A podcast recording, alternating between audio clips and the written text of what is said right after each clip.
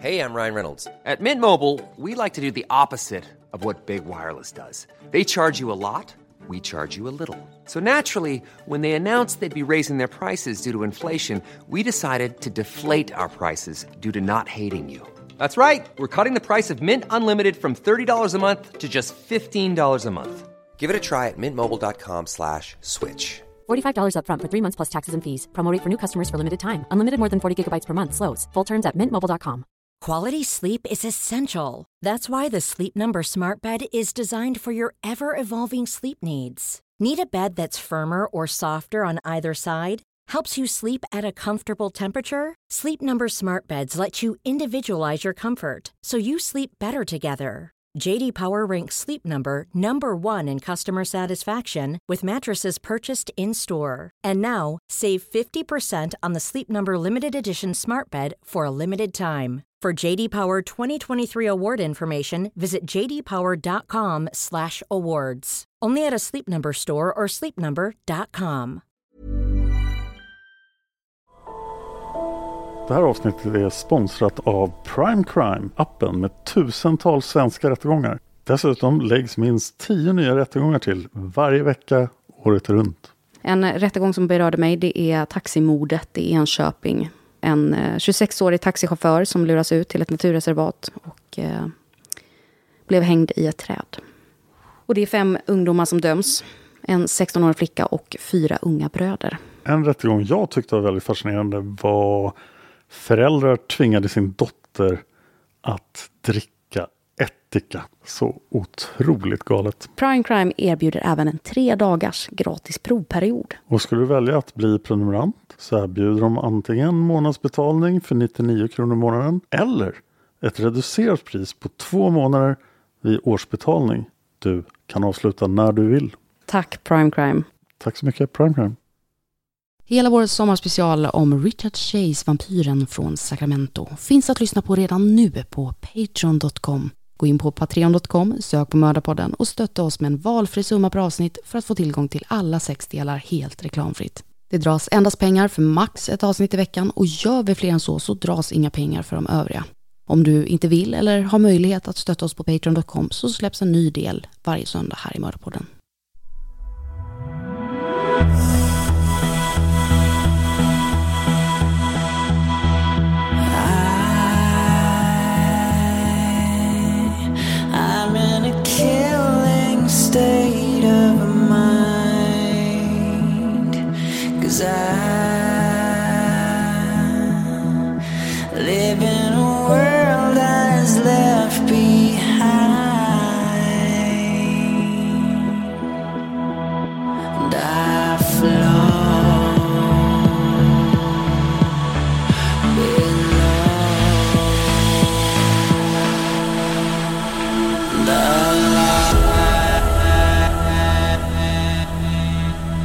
Lyssnar på Mördarpodden. En podcast av Dan Hörning och Josefin Måhlén. Intro och bakgrundsmusik görs av Erik Segerstedt. Välkommen till Mördarpodden och del tre av Mördarpoddens första sommarspecial. Richard Chase. Nej, Richard Chase. Ja. Jag tror till och med att jag i del ett säger Rickard till honom. Ja, Rickard Jakt. Mm. Som det skulle heta på svenska. Rickard Jakt. Rickard Jakt, vampyren från Bromölla. Ja. Richard Chase. Uttalar hans namn rätt nu då? Richard Chase. Richard Chase, ja. Ja du då, vad ska man säga om det här? Ja, du ska snart få recappa del två och ett. Men först ska jag säga att avsnittet har skrivits av Camilla Söderlund. Som har skrivit hela serien då om Richard Chase. Tack Camilla. Tack Camilla, det här har varit en upplevelse redan och då har vi inte ens kommit till morden. Nej, och det har redan hänt en del hemska saker, men det kommer alltså hända väldigt hemska saker. Så jag upprepar varningarna. Varning för väldigt grovt sexuellt våld, grovt våld mot barn, kannibalism, nekrofili och extremt djurplågeri. Okej Josefin, har hänt i del 1 och 2? Ja, men allting började ju med eh, att eh, Richard Chase hade de här tendenserna redan som barn att skada djur och eh, hade lite pyrom vad heter det, pyro, Pyromani. pyromani. Men det tog sig väl störst form när han började missbruka alkohol och marijuana. Och började dricka djurblod helt enkelt. Och det fortsatte han med eh, under hela sin eh, ja, vuxentid, om man ska säga. Från 18 år till, som han är nu då, 27 tror jag vi lämnade honom senast. Ja, det stämmer.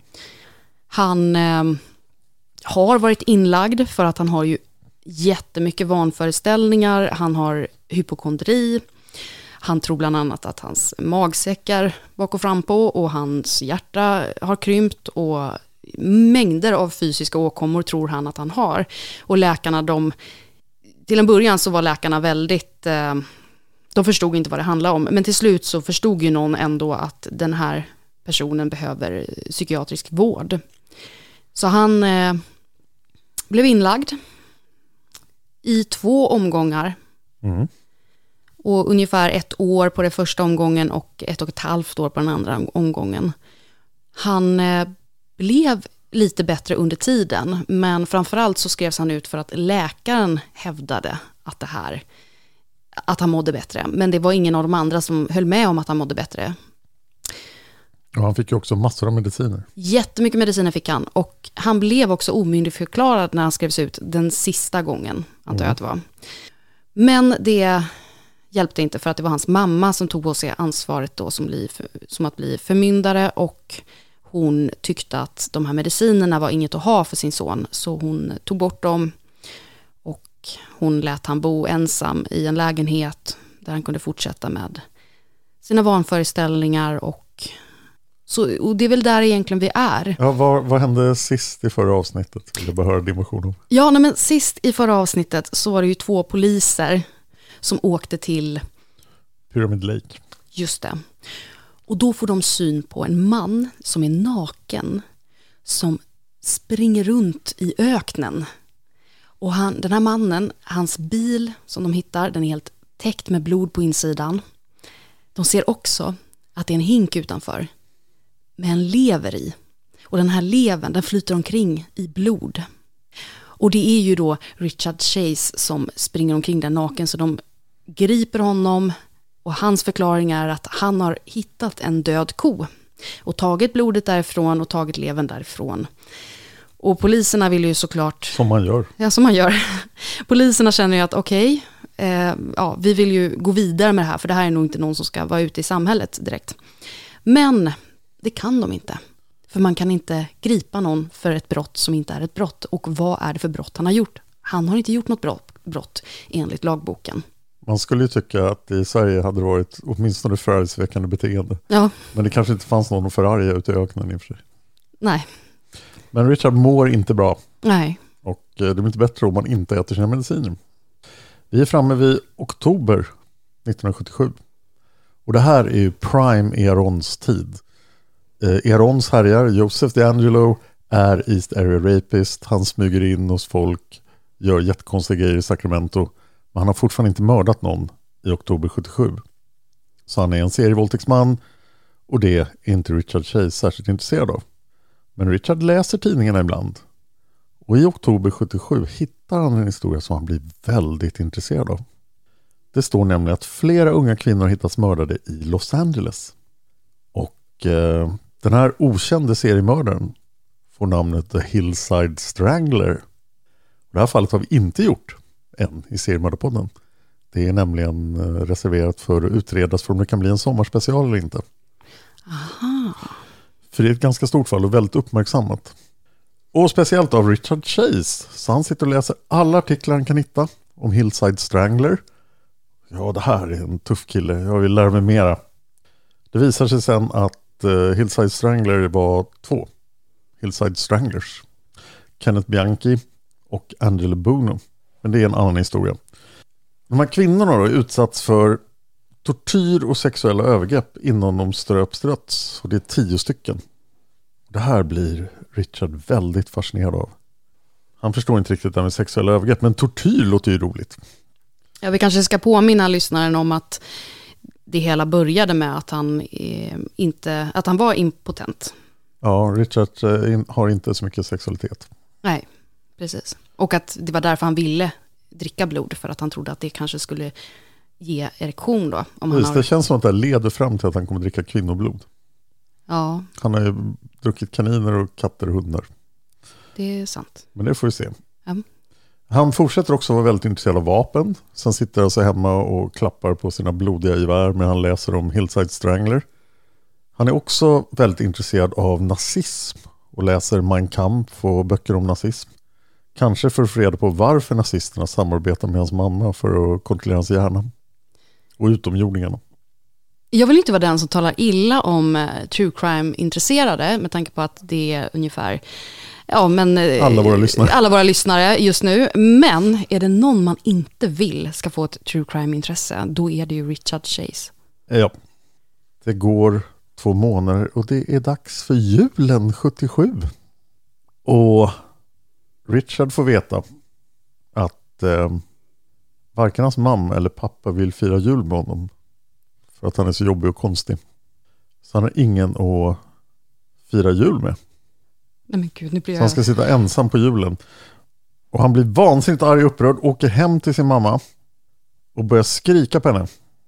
Och eh, Beatrice står på sig, hon vill inte fira jul med Richard för han är så galen. Varpå Richard tar fram sin pistol och skjuter Beatrice katt i huvudet. Oj. Och sen när han har gjort det och katten är död så tar han katten och smetar in sitt ansikte och, med blod. Och sen tar han av sig på överkroppen och smetar in sig med kattens blod. Hans mamma står där med hakan till golvet. Och när han är klar med det så går han därifrån. Alltså vilken chock det måste vara för henne, för hon har ju inte någon aning om det som vi vet om Richard Chase. Att han, hon känner nog inte till det här med att han, eh, med Pyramid Lake-händelsen. nej. Alltså att det var, alltså hon får ju bekräftat här hur illa det var. Eller Ja. hur illa det är med honom. Och det här händer den 13 december 77. Richard får ju fortfarande inte fira jul med honom. Och hon har ingen kontakt med honom under den här veckan. Men den 20 december så dyker Richard upp igen hos mamma. Och nu blir hon riktigt förvånad. För Richard har duschat, rakat sig, klippt håret och skaffat nya fina kläder. Nej, nej, gud vad, nu, det här är ju nästan mer obehagligt. Ja, hon måste ju tycka det här är ju, vad händer nu? Det här är jättekonstigt. Att han vet om vad han ska göra. Det är ju det här som är med honom, han, han vet ju någonstans lite mer än, han vet vad han ska mörka, han vet egentligen lite, Ja. alltså han har någon form av koppling till verkligheten ändå. Uh, han är Och nu oberäknelig. vill han komma in hos mamma. Och hon minns ju vad som hände för en vecka sedan när hennes katt dog. Mm. Men hon blir så förvånad så att hon släpper in honom. Och eh, han säger, mamma, vet du vad? Jag mår äntligen bra. Jag mår mycket bättre. Jag har sökt jobb. Jag vill eh, försöka få ordning på mitt liv nu. Och allt det här konstiga, det, det så ska det inte vara längre. Nu kommer allting att bli bra. Men eh, hon är inte helt övertygad om att han talar sanning. Så han får fortfarande inte fira jul hos henne. Utan han får gå hem och fira jul själv. Och där sitter Richard Chase på julafton 77. Helt ensam. Och inuti honom bubblar det av hat. För att han inte fick fira jul med någon av sina föräldrar. Och nu hatar han inte bara dem. Utan nu har han börjat hata alla. Och han inser att han har ett nytt behov. Och det här kommer han fram till medan han i princip sitter och smeker sina vapen. Att nu vill han verkligen, verkligen skjuta en människa. Och dagarna innan jul har han varit iväg och köpt ännu mer vapen. Och stora mängder ammunition. Nu har han i princip en liten arsenal hemma. Julen går. Juldagen, annandagen. Och det blir den 27 december 1977. Dorothy Polinsky står i sitt kök och diskar. Hennes hus och hennes familjs hus är julpyntat förstås. Amerikaner är ju ganska bra på julpynt. Eh, mycket julpynt. Och det gäller även Sacramento. Men utanför på gatan saktar en Ford Ranchero in framför det julpyntade huset. Klockan är ungefär 18.30 när Dorothy hör en hög smäll och att glas krossas. Och hon känner en svag värme precis ovanför huvudet. För bara millimeter från hennes skalle har en pistolkula passerat igenom den stora hårknuten hon har mitt på huvudet. Pistolkulan sen fortsatt genom köket och träffat ett öppet köksskåp bakom henne. Det tar ett tag för henne att förstå vad som har hänt. Men då ringer hon polisen och säger att någon sköt mig när jag stod i köket och diskade. En patrull från Sacramento-polisen kommer och de kan gräva fram en 22-kalibrig kula ur köksskåpet. Så det verkar som någon körde förbi och bara sköt. Slumpvis på när de stod och diskade. Man undrar ju hur frisyn blev. Ja, men jag tror om det är en stor hårknut, kulan går väl rakt igenom och sliter inte upp hårknuten. Så det blir en hårknut med en, ett hål i. Tar man ut det så blir det liksom som, det blir lite stubb på, Ja, du måste ha kvar knuten då. När du blir träffad i den. ja. Det är förstås Richard som ligger bakom där. Och eh, han inser att han missade. Han har parkerat någon kilometer bort. Och han sitter i bilen och planerar verkligen vad han ska göra nu. För nu gjorde han det. Han sköt. Han försökte skjuta ihjäl en människa. Och var väldigt slumpmässig människa också. Ja, det verkar som att han bara körde förbi och såg henne stå där i fönstret och provade att skjuta. Ja. Och kanske även i rörelse då så att det blev svårare. Men nu, det här var ju roligt och intressant att försöka men nu måste han verkligen döda någon. Nu måste han skjuta en människa till döds. Så att eh, nästa dag gör ett nytt försök. Den 28 december 1977. På Robertson Avenue i Sacramento. Ungefär två kilometer från Richards bostad. Eh, 51-årige Ambrose Griffin hjälper sin fru att ta in matvaror från bilen. Jag antar att de bor i ett sånt här typ enplanshus. Typ Eronshus. Så han i uppfarten tar in matvaror från bilen och då kör en Ford Ranchero långsamt förbi. Det är förstås Richard och han sträcker ut sin arm med den 22-kalibriga pistolen och skjuter två skott mot Ambrose. Det första skottet missar men det andra skottet träffar Ambrose mitt i bröstet. Han faller ihop på marken. Richard drar bara in sin arm och kör lugnt därifrån. Där hör ju Ambrose fru, men hon är inne och väntar på matvarorna. Så hon kommer ut. Och då hittar hon sin man som ligger livlös bakom bilen. Hon hörde smällarna men hon har inte förstått att det var skott. Så hon tror att han har drabbats av en hjärtattack. Eller en hjärtinfarkt. Så hon ringer till Hon ringer larmnumret. Och sätter sig bredvid honom och väntar på hjälp. Ambulansen kommer till platsen. Och eh, de dödförklarar Ambrose direkt. De kan också konstatera att det inte är någon hjärtinfarkt utan att han har blivit skjuten. Så därför ringer de polisen. Och första polis på plats blir brottsplatsutredaren Frank Davidson. Han hittar tomhylsorna från vapnet på gatan.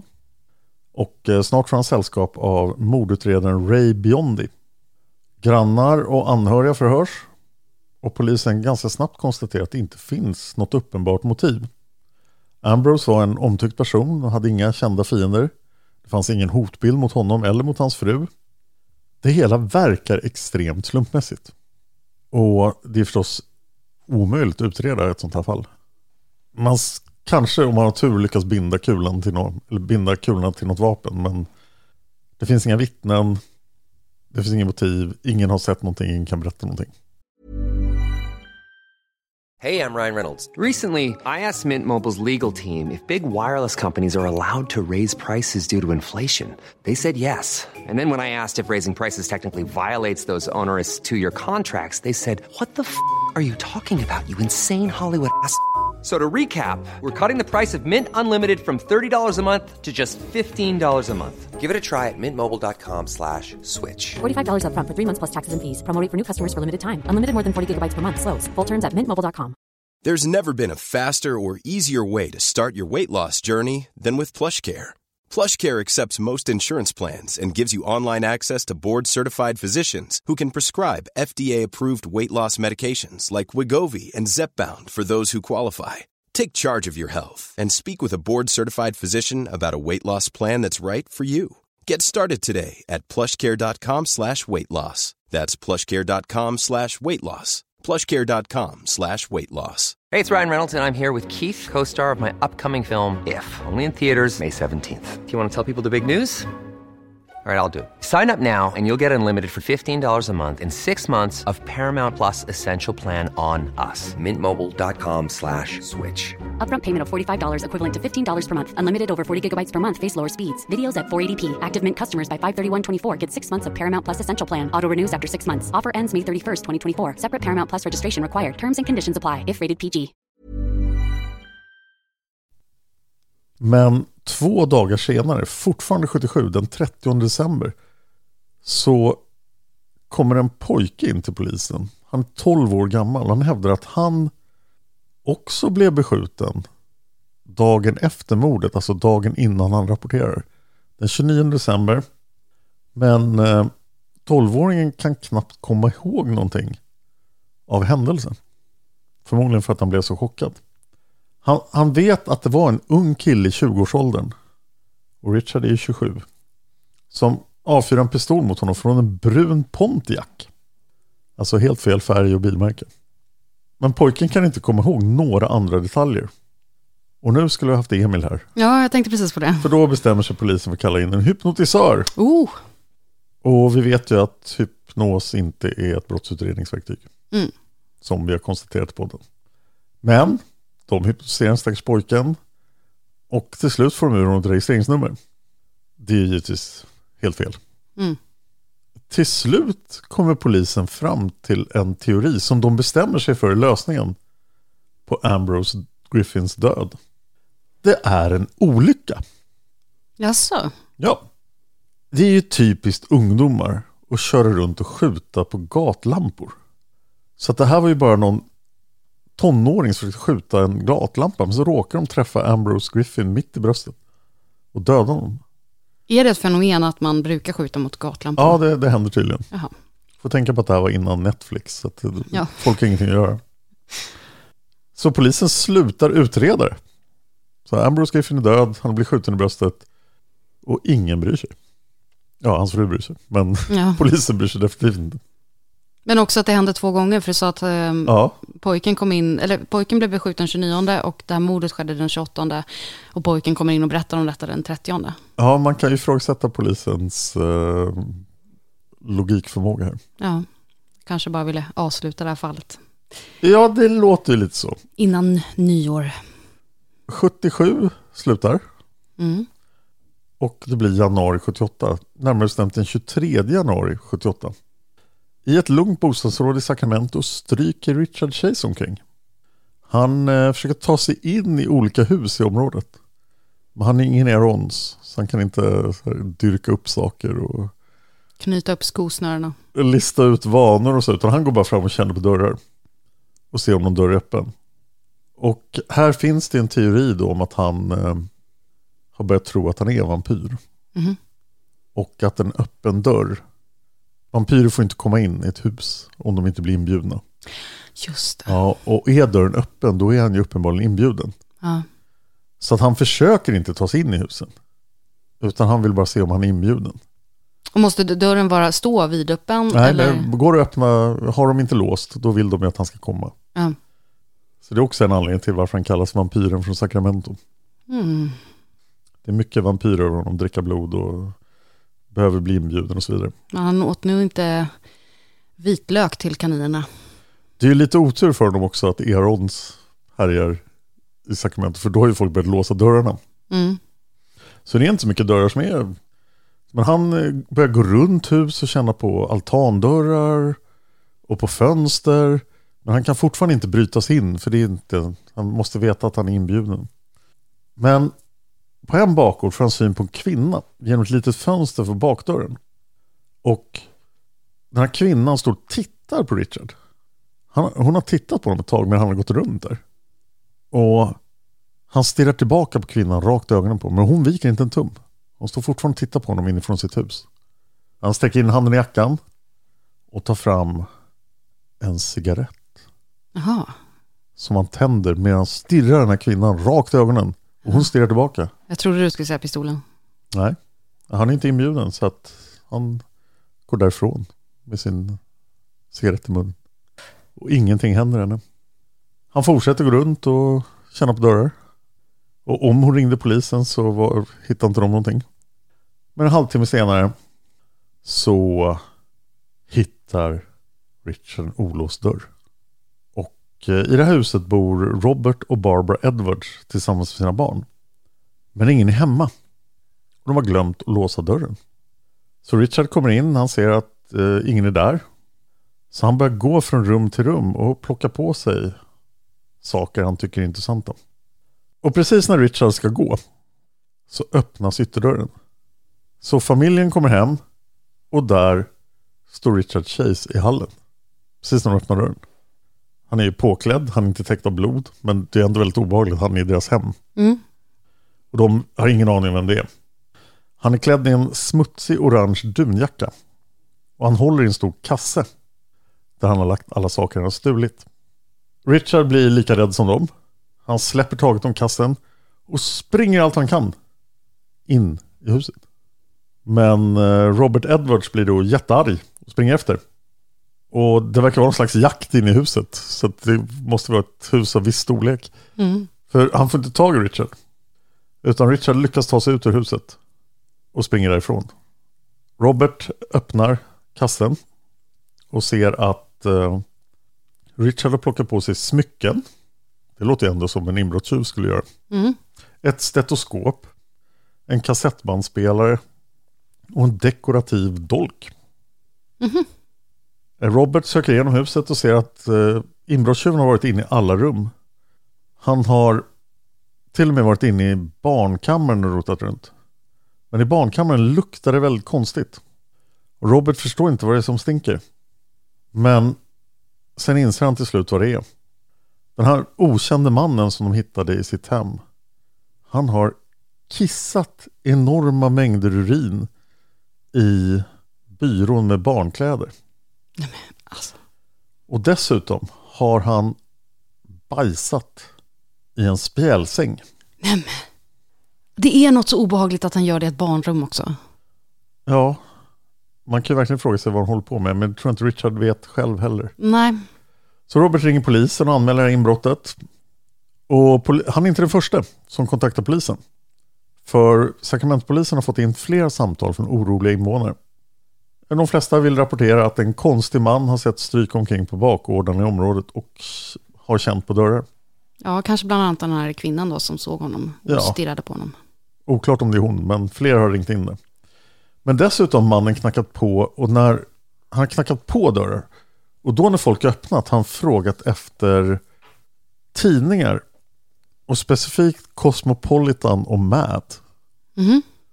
Cosmopolitan kanske vet vad det är? Nej, Det är en eh, duttatidning. damtidning Ja. som riktar sig till unga kvinnor, mycket smink och kläder och sådär. Jaha, ja, det är ingen Ja. duttatidning. Nej, ingen duttatidning. Nej. Och Mad är en eh, satir och skämttidning. Mm. Som var väldigt stor på den tiden. Samtliga inringningar uppger att mannen betedde sig ganska märkligt. Han ryckte i dörrar, stirrade in genom fönstren. Och då får de förstås frågan, hur såg han ut? Och signalementen stämmer ganska bra. Polisen kom fram till att mannen var vit, 182 cm lång och väldigt, väldigt, väldigt smal. Mm. Utmärglad. Han hade mörkt hår och det var ganska långt. Hans frisyr var väldigt ovårdad, han såg smutsig ut. Han var klädd i en orange dunjacka med bruna fläckar. Richard är nu törstig. Han har ju sprungit en massa för att komma undan. Så nu behöver han någonting att dricka. Och inte blod. Nej, nu vill han ha läsk. Mm. Så han går till en livsmedelsbutik. Och inne i butiken får han syn på en tjej som han känner igen. Det är ju Nancy. Hans gamla skolkamrat, inte en av hans rumskompisar. Nej, En annan skolkamrat. Richard går fram till henne och säger Hej Nancy. Men hon känner inte igen honom. Han är ju smutsig och har en orange dunjacka och hon tror att det är en hemlös som vill tigga pengar. Men då säger Richard Nancy, satt du också på motorcykeln när Kurt dog? För det hade varit jävligt häftigt. Och då stelnar Nancy till och känner sig väldigt illa till mods. För hon dejtade en kille som hette Kurt som dog i en motorcykelolycka. Åh, Hon försöker samla sig. Hon är också orolig att den här mannen vet uppenbarligen vem hon är och hon vet inte vem han är. Så hon försöker ta reda på vem hon är. Och hon inser att han är ju väldigt lik en jättesmutsig version av Richard Chase. Som hon gick i skolan med. Men hon mindes Richard som stilig och slätrakad. Hon hade hört rykten om att Richard hade hamnat i tungt missbruk. Men nu förstår hon att ryktena måste stämma. Richard är dessutom aggressiv och väldigt underlig. Så Nancy säger att hon verkligen inte har tid att prata, hon har jättebråttom och måste gå nu. Hon skyndar mot kassan men han följer efter. Han ropar efter henne och tycker Nancy, jag måste ha skjuts, kan du inte ge mig skjuts? Hon får upp bildörren och slänger sig in i bilen, låser dörren och försöker starta bilen. Men Richard kommer fram och rycker i passagerardörren. Och då kör Nancy iväg. Och Richard måste släppa. Den här incidenten med Nancy och Richard, den måste vi komma ihåg. Mhm. Det är oklart vad Richard ville Nancy. Men det här korta mötet kommer att spela en avgörande roll längre fram. Okej. Men Richard är inte nöjd med det här. Han har varit med om mycket idag. Men eh, han tänker fortsätta vara med om saker. Och nu står han utanför ett hus på Tioga Way, nummer 2360. Det är långa gator i Sacramento. Det är alltså fortfarande samma dag. Det är den 23 januari 78. Och i det här huset på Tioga Way 2360 så bor Theresa och David Wallin. Det låter ju som att det nästan är svenska ättlingar. Teresa och David Wallin. Oj! Eh, eller då Theresa och David Wallin. Och deras chefer. Richard plockar fram sin pistol och tar ut en kula ur magasinet. Kulan lägger han i husets brevlåda.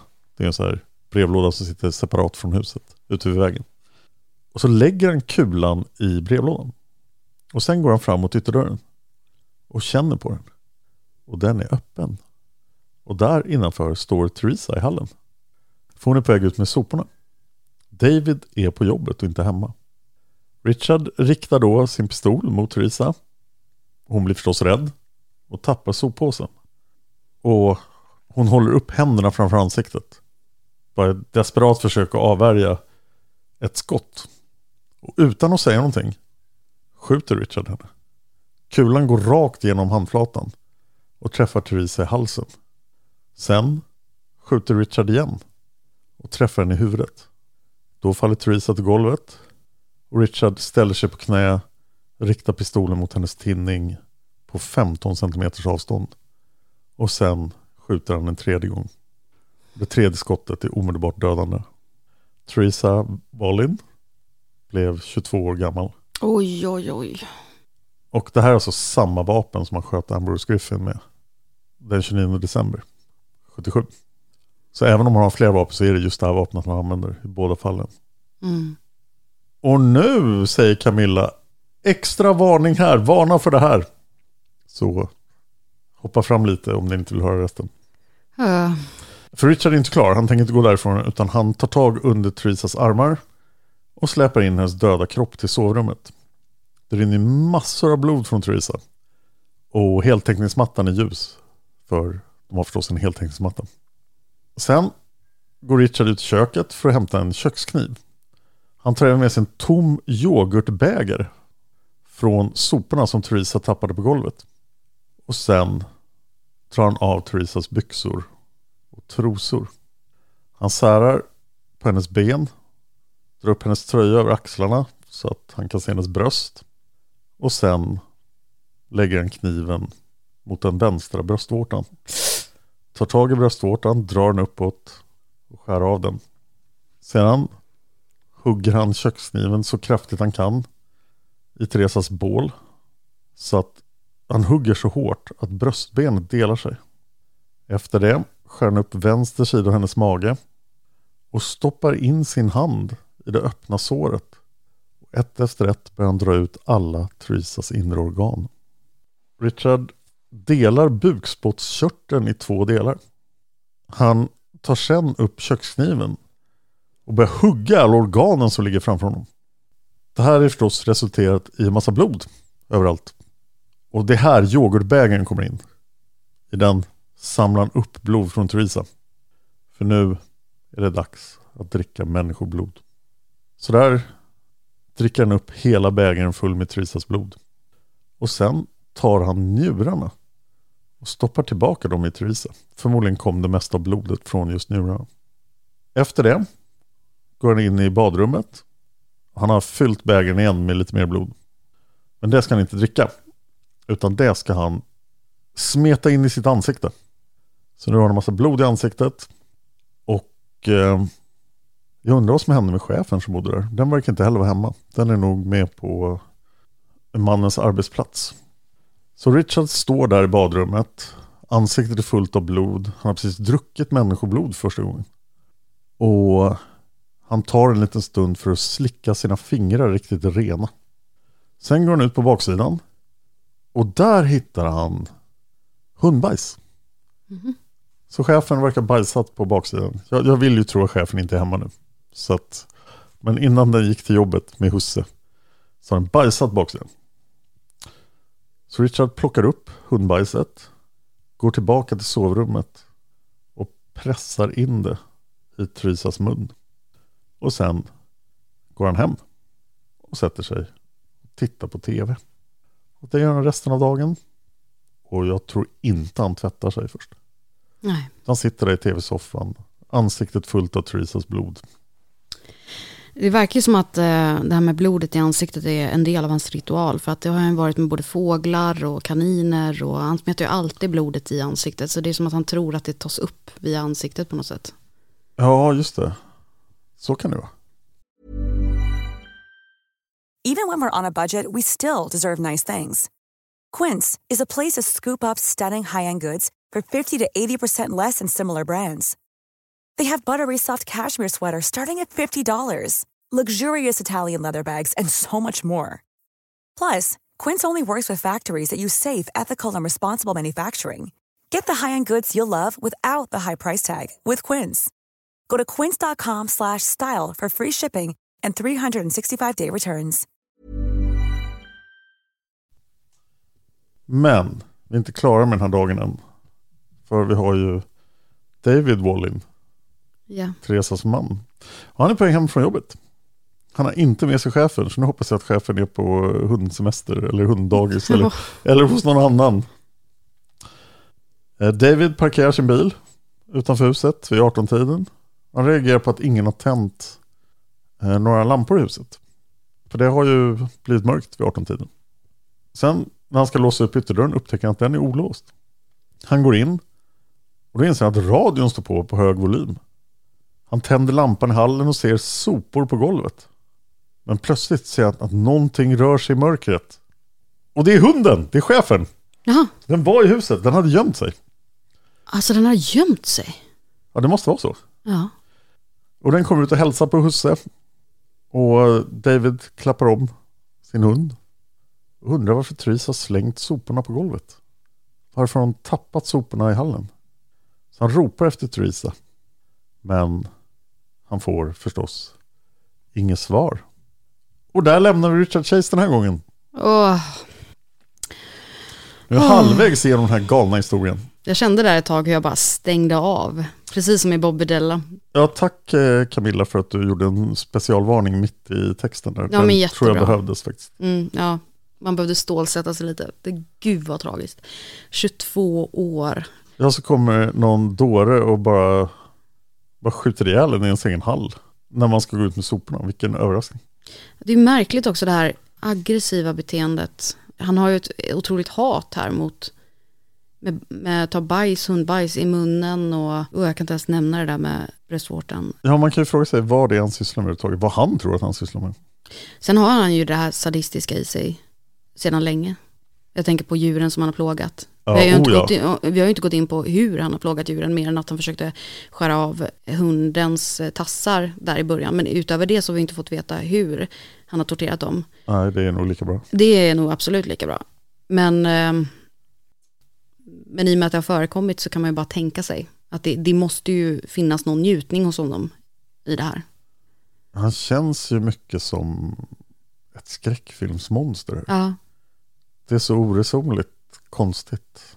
Att man, det är bara otäckt. Ja, och ena stunden så här psykotisk, andra stunden relativt klar ändå, eller jag ska inte säga relativt klar, men han, har ju, han förstår ju ändå vad som förväntas av honom ibland. Och ibland så förstår han absolut inte det. Och ibland så kommer de här sadistiska sidorna in hos honom. Jag tycker bara det var himla roligt att du försöker förklara för mig vad en brevlåda är. Du som har bott i Stockholm hela ditt liv och jag som i två år nu har typ letat efter min brevlåda och tycker att det är jätteweird att posten kommer in genom dörren liksom. Ja, det är förstås. Du har ju haft en sån här brevlåda som var i vår historia hela Jajamän. ditt liv. Mm. Och i och med att jag bor på landet så är de inte heller direkt utanför dörren utan det, det kan vara en bit ifrån. Liksom, så man Just får det. gå en liten promenad för att hämta posten. Jag hade ju faktiskt en sån här brevlåda i sex år i Söderhamn. Fast den stod det. precis utanför uppfarten. Jaha, ja, Precis då, som i den här historien. då gills det inte. Nej. Jo, jo då. nej men Ja, det var ju faktiskt inne i en stad. ja. Shit alltså vilka... Varför vilka... la han en pistolkula i brevlådan? Ja du, det, det är mycket som är svårförklarligt i det här. Men det känns ju som att det kanske borde ha någon anledning ändå, varför han gjorde det. Vi får se. Ja. Kanske en pistolkula från ett annat vapen. Nej, han tog det ur sitt eget vapen. Det är ju svårt att försöka tänka hur en person som har hallucinationer och vanföreställningar och alltså hur, hur man tänker. Ja, det kanske var för att de utomjordiska nazisterna sa det till honom. Ja, så kan det vara. Men det kan också vara att han, han lämnar ju ändå hundbajset i munnen och, Ja, och alltså så här, det är lite hotfullt att lämna en pistolkula. Kanske. stackars Sacramento. Ja. Jag nämnde ju när precis det här hände i Erons serien. Ja. Och att det är så här, jag tror jag sa någonting i stil med att så här, ja, polisen var ganska säkra på att det här inte var Erons. ja, så du gjorde det, du nämnde det här fallet då? Ja, jag tror det. Det kan ha Ja. varit något de andra fallen. För vi, nu är vi precis i där Erons gör sitt första mord. Mm. Men det fanns ju ganska stora olikheter. Han gjorde inte så här. Nej, han var ju lite mer eh, strategisk, om man säger så. Han började ju med... eh, Han hade mer en plan och så utförde han den. Till Ja. skillnad från Richard Chase som går runt och känner på dörrar lite hur som helst. Och gör lite det som faller honom in känns det. Otroligt oberäknelig. Ja. Och tre avsnitt kvar. Ja, nu har vi två döda än så länge. Jag tror att det här kommer bli ett av de värsta fallen vi har tagit upp. Ja, det är ju inte ett av de trevligare fallen. Ah, Ja, följ oss på Instagram. Mordarpodden. Det blir bra. det blir bra. Vi har inga bilder från den här brottsplatsen. Nej. Eh, följ eh, Dan Hörning på Instagram också. Följ Josefin Molén på Instagram på j.molén. Ja, och sök på Dan Hörning. All right, vi går vidare med våra liv. Ja, tills vi ses igen i nästa avsnitt.